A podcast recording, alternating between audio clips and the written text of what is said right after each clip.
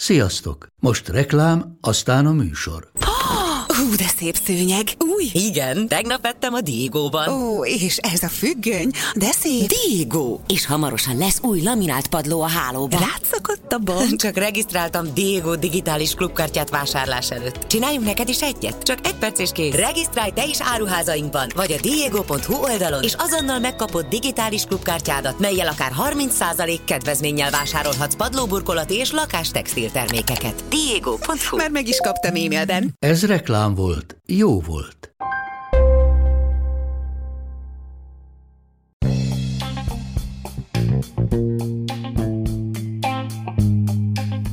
Ez itt a Pogi Podcast. Pogácsa Zoltán közgazdás, szociológus, politikai gazdaságtani podcastja a globális gazdaságról a klímaválság, az automatizáció, a digitális gazdaság, az egyenlőtlenségek és a posztdemokrácia korszakában.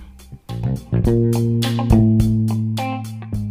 mai epizódban arról lesz szó, hogy hogyan nem tudta Lenin bevezetni a kommunizmust. Ebben az elemzésben Jekaterina Pravilova, The Ruble, a Political History, a Rubel egy politikai történelem című könyvét használjuk, kiadta az Oxford University Press 2023-ban. A könyv igen jól megvilágítja, hogy miért van igaza annak az irodalomnak, amely a szovjet rendszert nem a kapitalizmus alternatívájának tartja, hanem egyik válfajának, egész pontosan bürokratikus államkapitalizmusnak nevezve azt. Ennek az értelmezésnek az a lényege, hogy a ténylegesen létező szovjet típusú rendszerek gazdasági tekintetben nem haladták meg Marx kapitalizmus definícióját, és nem valósítottak meg semmifajta szocialista vagy kommunista utópiát a Marx értelemben, annak ellenére, hogy Marx természetesen mindvégig hivatkozási alap maradt számukra. Pravilovának a Ruberról szóló könyve igen részletesen bemutatja,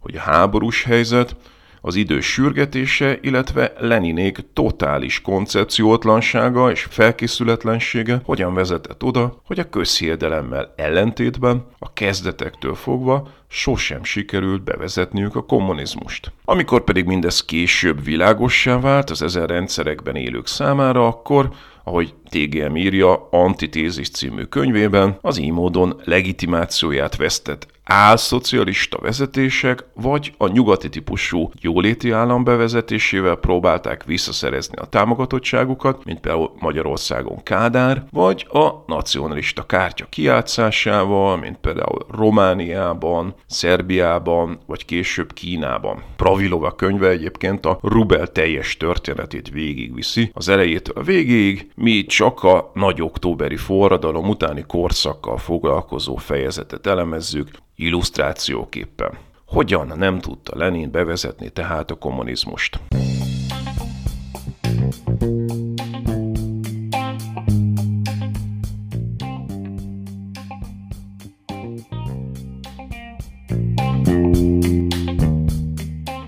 1917-ben Lenin és bolsevik élcsapata hatalom megragadása után komoly kihívással találta szembe magát a tekintetben, hogy konkrétan milyen gazdasági rendszert vezessenek be. Marx eredeti elképzelései szerint egy leendő kommunista társadalomban nincs árutermelés, ezért természetesen pénzre sincs szükség, Lenin és társai hatalomra kerülésük után azonban egész egyszerűen képtelenek voltak megszüntetni a korábbi pénzrendszert. Pravilova Rubel történetéről szóló könyvében a bolsevik forradalomról szóló fejezetnek ezért ez a címe, a forradalom, ami nem történt meg. Arról, hogy mit kezdjenek a pénz cári rendszerből megörökölt intézményével Lenin a pénzügyi népbiztosság, illetve az új állami jegybank, a népbank szakértőivel gondolkodott együtt. Illetve pontosabb úgy fogalmazni, hogy vitában állt velük, mert több különböző elképzelés is napvilágot látott. Ráadásul hirtelen kellett valamit dönteni, mivel közben tovább kellett működtetni a gazdaságot. A végső megoldás az lett, hogy miközben a bolsevikok vég nélkül szónokoltak a pénz nélküli társadalom eljöveteléről, a gyakorlatban maradt minden a régiben, maradt a cári kapitalista pénzrendszer. De miért? A legelső időszakban a Rubel zóna több részre szakadt. a bolsevikok papírpénz nélkül egyszerűen képtelenek lettek volna bármit is működtetni, ezért ellenőrzésük alá vonták a pénzjegynyomdát, amely tovább működött. Rápecsételtek a cári bankjegyekre, de más és más pecsét volt érvényben a hatalmas ország különböző tartományaiban, illetve más és más pecsételésű rubellel fizettek a munkásoknak és a parasztoknak. Azért sem lehetett megszüntetni a pénzt, mert szükség volt rá akkor is, amikor a cári birodalomról leszakadt egykori gyarmatokkal kereskedtek. És természetesen a háborús hiánygazdaságban továbbra is jelen volt a fekete gazdaság, amely szintén intenzíven használta a pénzt. A fekete gazdaságra pedig szükség volt, mert sokakat ez tartott életben. Igaz, hogy csak a fekete gazdaságban élt volna tovább, akkor előbb-utóbb meg lehetett volna szüntetni, ám igazából a megszüntetést maga az állam sem ambicionálta. Egyszerűen kiderült, hogy Marx nem adott egyértelmű receptet arra, hogyan kellene áttérni a pénz nélküli gazdaságra, gazdálkodásra, vagy akár hogyan kellene fokozatosan kiiktatni az államot magát, amiről szintén azt írta, hogy az el fog sorvadni. De Marx 1883-as halála után se dolgoztak ki erre vonatkozó tervet az európai vagy az orosz marxisták. Ezért hiába ragadták meg a hatalmat, nem volt közel sem kidolgozott, mozgásba lendíthető cselekvési tervük. Lenin első monetáris reformterve egyszerű, de radikális volt. Azt akarta elérni, hogy minden állampolgár bejelentse, mennyi készpénze van, majd bizonyos korlátozott számú régi pénzt új szovjet valutára cserél számára az állam, vagy a kvótán felül fennmaradó összeget elveszik.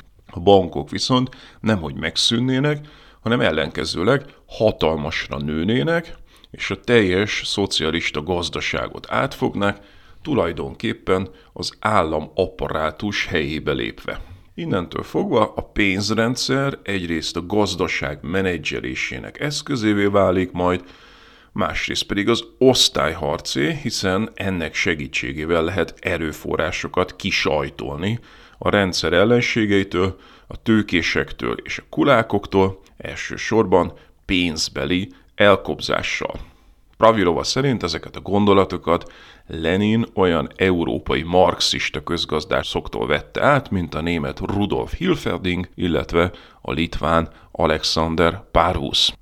A pénzügyi komisszár, vagy népbiztos, azaz a kvázi pénzügyminiszter Izidor Gukovski határozottan ellenezte ezt a tervet, mivel az ellent mondott a Narkomfin, a pénzügyi népbiztosság elképzeléseinek, ami a pénzforgalom normalizálása és az emberek állami pénzrendszerbe, bankrendszerbe vetett bizalmának helyreállításáról szólt. Véleményük szerint a szocialista bankoknak ugyanúgy kellett volna működniük, mint a tőkés gazdaság bankjainak, vagyis hitelintézetekként, nem pedig a pénzügyi kormányzás szerveiként. Gukovski szerint ráadásul a szovjet rendszer rubeljének az arany standardra kellett volna épülnie, ami még a polgári közgazdaságtanban is a lehető legkonzervatívabb, és egyébként teljesen téves nézet, egy szovjet aparátsiktól pedig kifejezetten megdöbbentő. A népbank szakértői szerint is fontos lett volna a közbizalmának visszaszerzése. Így nem lehet egy és ugyanaz a bank felelős a pénz nyomtatásáért, illetve annak az államosított vállalkozások és intézmények közötti szétosztásáért.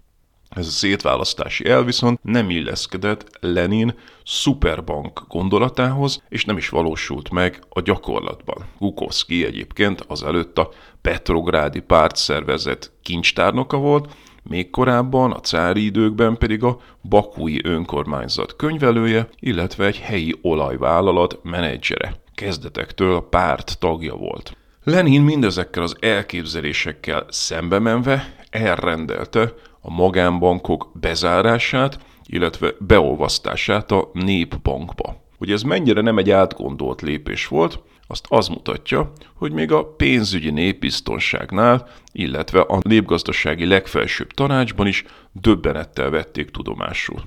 Innentől fogva az orosz gazdaság teljesen átállt a készpénz alapú működésre. Pénzért nyomdára ráparancsoltak, hogy nyomtasson, mintha nem lenne holnap, hiszen gyakorlatilag semmilyen más jövedelem forrása nem volt az államnak. A kinyomtatott pénzjegyeket pedig igyekeztek eljuttatni a megfelelő helyekre. Ha ez utóbbi mégsem sikerült, akkor a helyi és regionális vezetők ráadásul még pénzhelyettesítőket is kibocsátottak. Erre egyszerűsödött le az orosz pénzügyi rendszer Lenin utasításai nyomán. Természetesen egy ilyen folyamatnak csak is infláció lehetett az eredménye, hiszen túl sok pénz került forgalomba, miközben a háborús és polgárháborús helyzet miatt a kibocsátás csökkent. Pénzügyi népbiztos Gukovsky közben a hatalmas költségvetési deficitre reagálva egy megszorító csomagot rakott össze, ami egyrészt teljesen szembe ment a népbank pénz szaporító politikájával, másrészt a bolsevik párt baloldalának kritikáját vonta magára. Pontosan olyan viták folytak tehát az új szovjet államban a burzsóá pénzrendszer fennmaradása nyomán, mint egy polgári államban. Szó sem volt itt olyan alapelvekről már, mint például a mindenkitől a képességei szerint, mindenkinek a szükségletei szerint.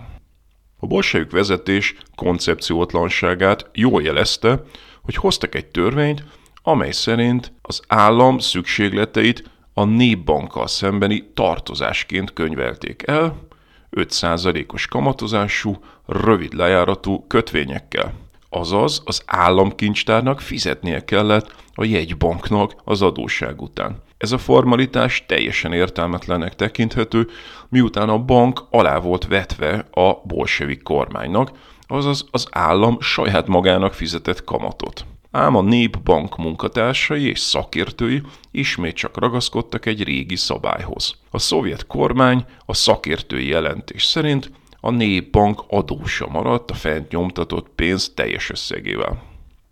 Gukovsky politikája nem illeszkedett Lenin államkapitalizmus koncepciójához, amely a kapitalizmus és a szocializmus közötti közvetítő szakasz lett volna. Ennek a furcsa hibridnek a meghatározásában Lenin az állam és az állami tulajdonú gazdasági intézmények átalakító erejét hangsúlyozta a magánkapitalista gazdaság maradványai felett. A jelek szerint Gukovsky viszont az államgazdaság kapitalista vonásait hangsúlyozta, például hitel, aranyalapú valuta. A baloldali kommunisták mindkét elemet tagadták, figyelmeztetve egy oldalról a túlzott állami centralizmus veszélyeire, más oldalról viszont a kapitalizmus újraéledésére és a szocialista átalakulás késlekedésére.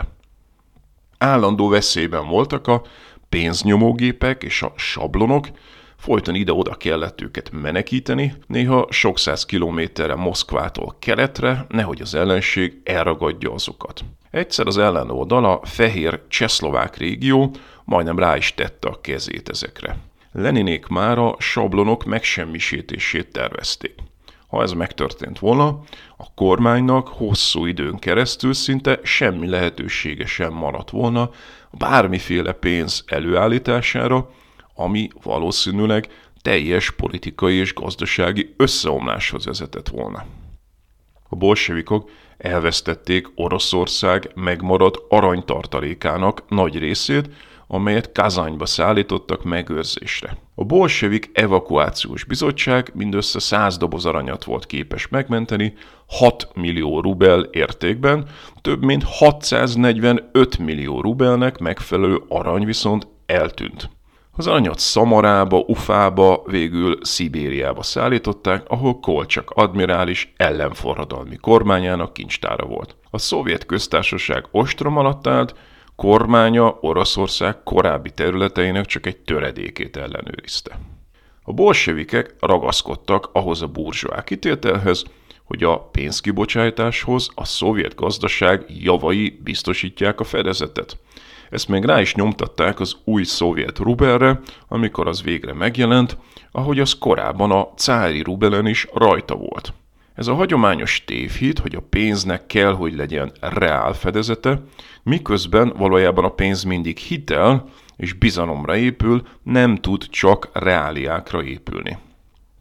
Ráadásul ez a szovjet esetben értelmetlen is volt, mivel a szovjet hatalom erőforrásai nem voltak beválthatóak. Vajon mit adhatna el az állam és kinek? Az elméleti és politikai következetlenségek ellenére a szovjet pénz továbbvitte a pénzforgalom burzsóá elveit.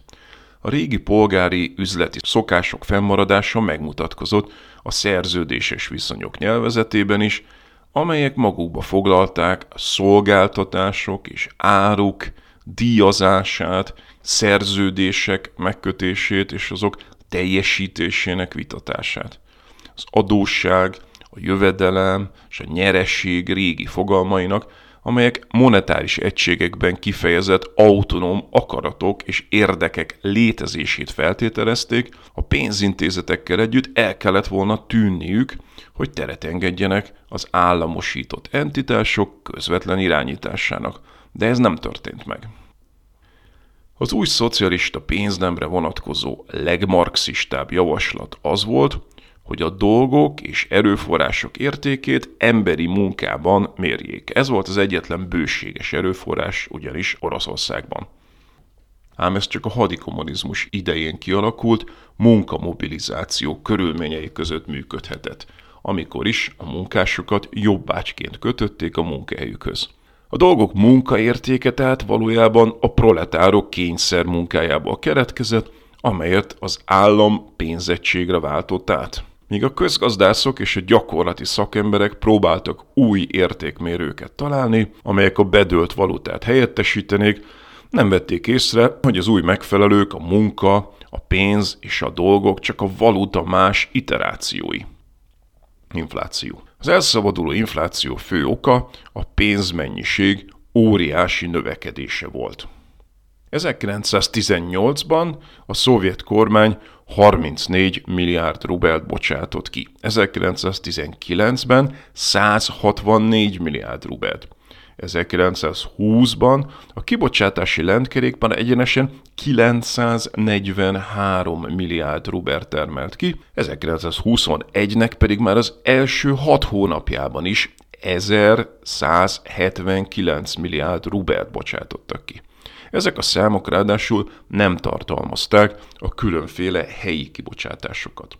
A távok-keleten lényegében a japán yen lett a fő regionális fizetőeszköz, párhuzamosan forogtak mindenféle helyben kibocsátott pénzek is, amelyek saját árfolyammal bírtak.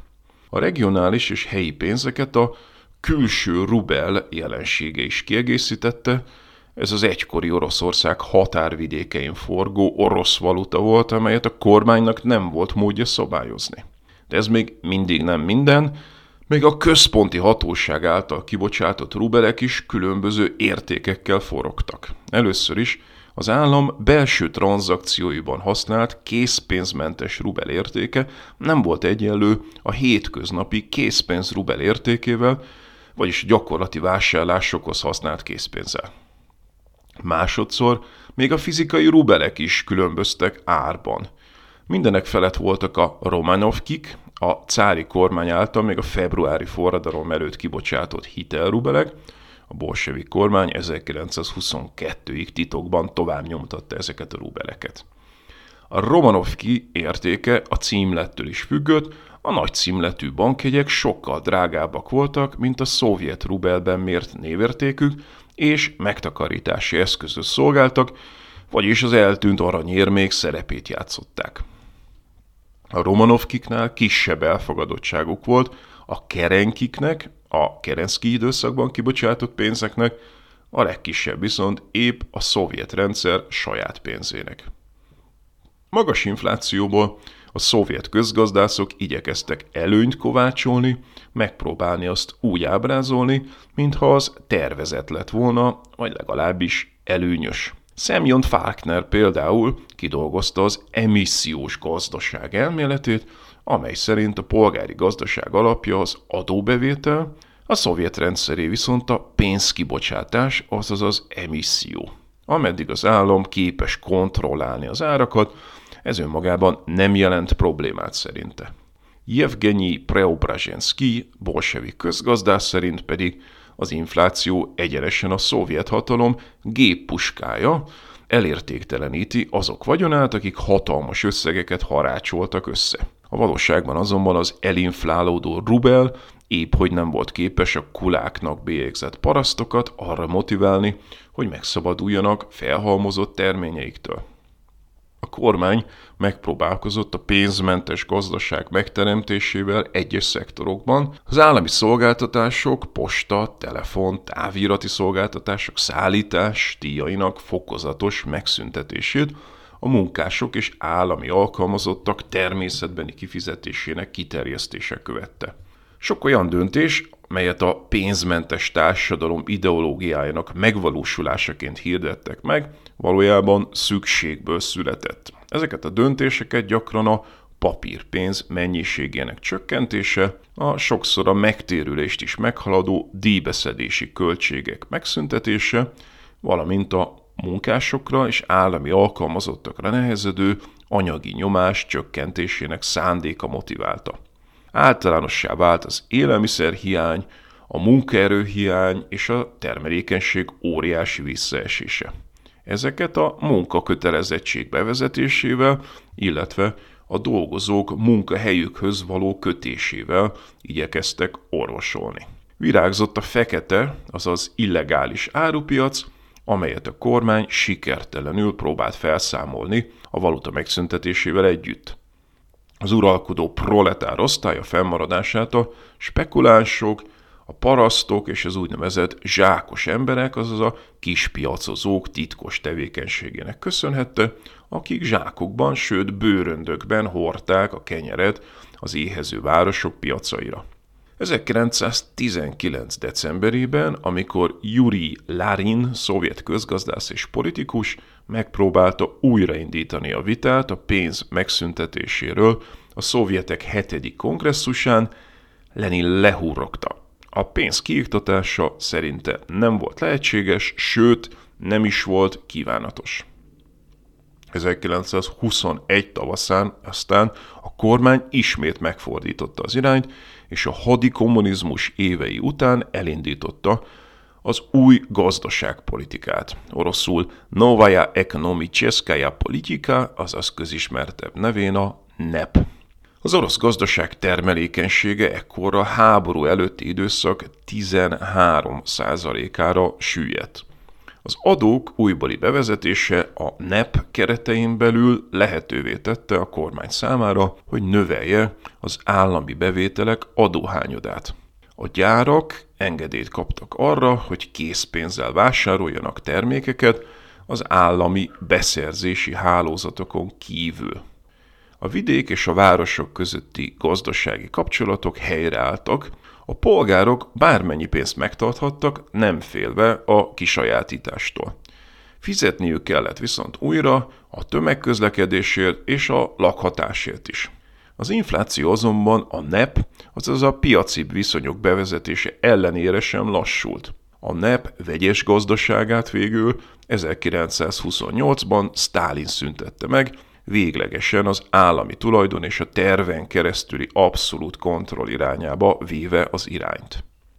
A NEP-reform előkészítésére régi szakembereket, köztük volt cári minisztert, miniszterhelyetteseket, bankárokat is meghívtak, akik lelkesen dolgozták ki az új aranystandard létrehozásának terveit.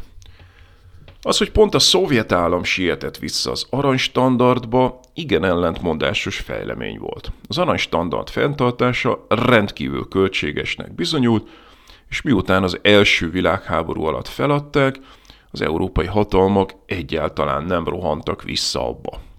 Anglia csak 1925-ben, Franciaország pedig még később, csak 1928-ban állította vissza az aranystandardot.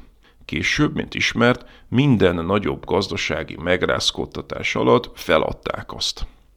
Miért volt az első visszavezető akkor épp Szovjet-Oroszország, a háború által leginkább elpusztított gazdaság, még ha nagyon sajátos formában is. Az egyik magyarázat a háború előtti jólét retrospektív utópiájából származik. Ez az illúzió nem csak Oroszországra volt jellemző, az 1920-as évek elején Európában az arany nem a fényes és ismeretlen jövő szimbóluma volt, hanem a stabilitás és a béke iránti nosztalgia tárgya. Viszont 1922-re Oroszország aranytartaléka, mint már említettük, szinte eltűnt. Szinte nem volt mire alapozni az aranystandardot, Leninék elkezdték begyűjteni és beolvasztani az ortodox templomok aranykincseit. Lenin sürgette a kormányt, hogy fokozza az ortodox egyház pénztárának kifosztását, abban a reményben, hogy több százmillió aranyrubelt, sőt talán több milliárdot is halmozhat fel. Az ortodox hívők által tisztelt vallási kegytárgyakat aranytéglákba olvasztották, és Szovjet-Oroszország növekvő aranytartalékába fektették, hogy az ország fizetőképességének vélt fedezetéül szolgáljanak. Érdemes pár szót szólni a Szovjetunió későbbi korszakairól is, ha csupán érintelőkesen is. 1937-ben végül a rubelt a dollárhoz kötötték, majd 1950-ben újra az aranyhoz, de nem a nemzetközi árfolyamot követve, hanem harmadával felértékelve a rubelt. Ezzel Moszkva az erős szovjet valuta mítoszát kívánta sugalni, ám Franklin Holtzman közgazdás szerint ez azzal járt, hogy a szovjetek szükségtelenül felértékelt árfolyamon exportáltak. 1947-ben történt egy újabb drasztikus pénzreform, a második világháború alatt kibocsátott több milliárd rubelt kivonta a kormányzat a forgalomból.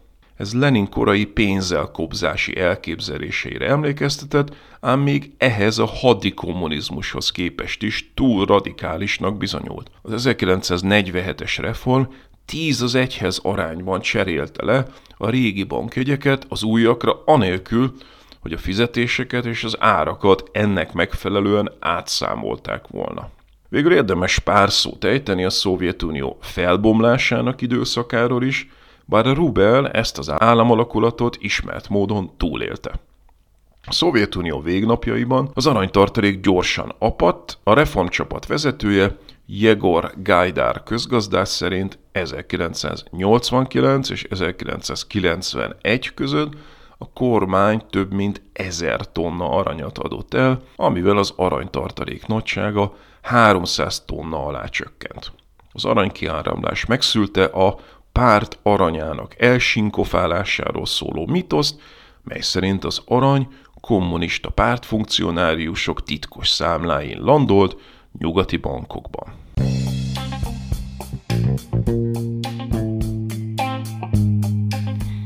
Volt ma a Pogi Podcast. Ha vitába szállnál az elhangzottakkal, vagy témát javasolnál, keresd a Pogi blog oldalt a Facebookon. Ha támogatnád a podcastot, azt a www.patreon.com per Pogi Podcast oldalon teheted meg. Köszönjük! Ha más podcastekre is kíváncsi vagy, hallgassd meg a Béton műsor ajánlóját. El tudod képzelni, hogy a podcastet, amit éppen most hallgattál, fél év múlva már a mesterséges intelligencia generálja? Mi sem. De ha érdekel, eljötte már a gépek lázadása. Hallgass bele az Embertelen podcastbe. Orsós Lajos vagyok, a műsor házigazdája. Egyelőre még élőben. Egyelőre. Fedezzük fel együtt, hogyan ismerkedik, randizik, mesél és vitatkozik Betty és Péter, két teljesen mesterséges intelligencia. Lajos, a podcast címét mond még egyszer, Léci. Oké. Okay. Embertelen podcast. Ez a műsor a Béton közösség tagja.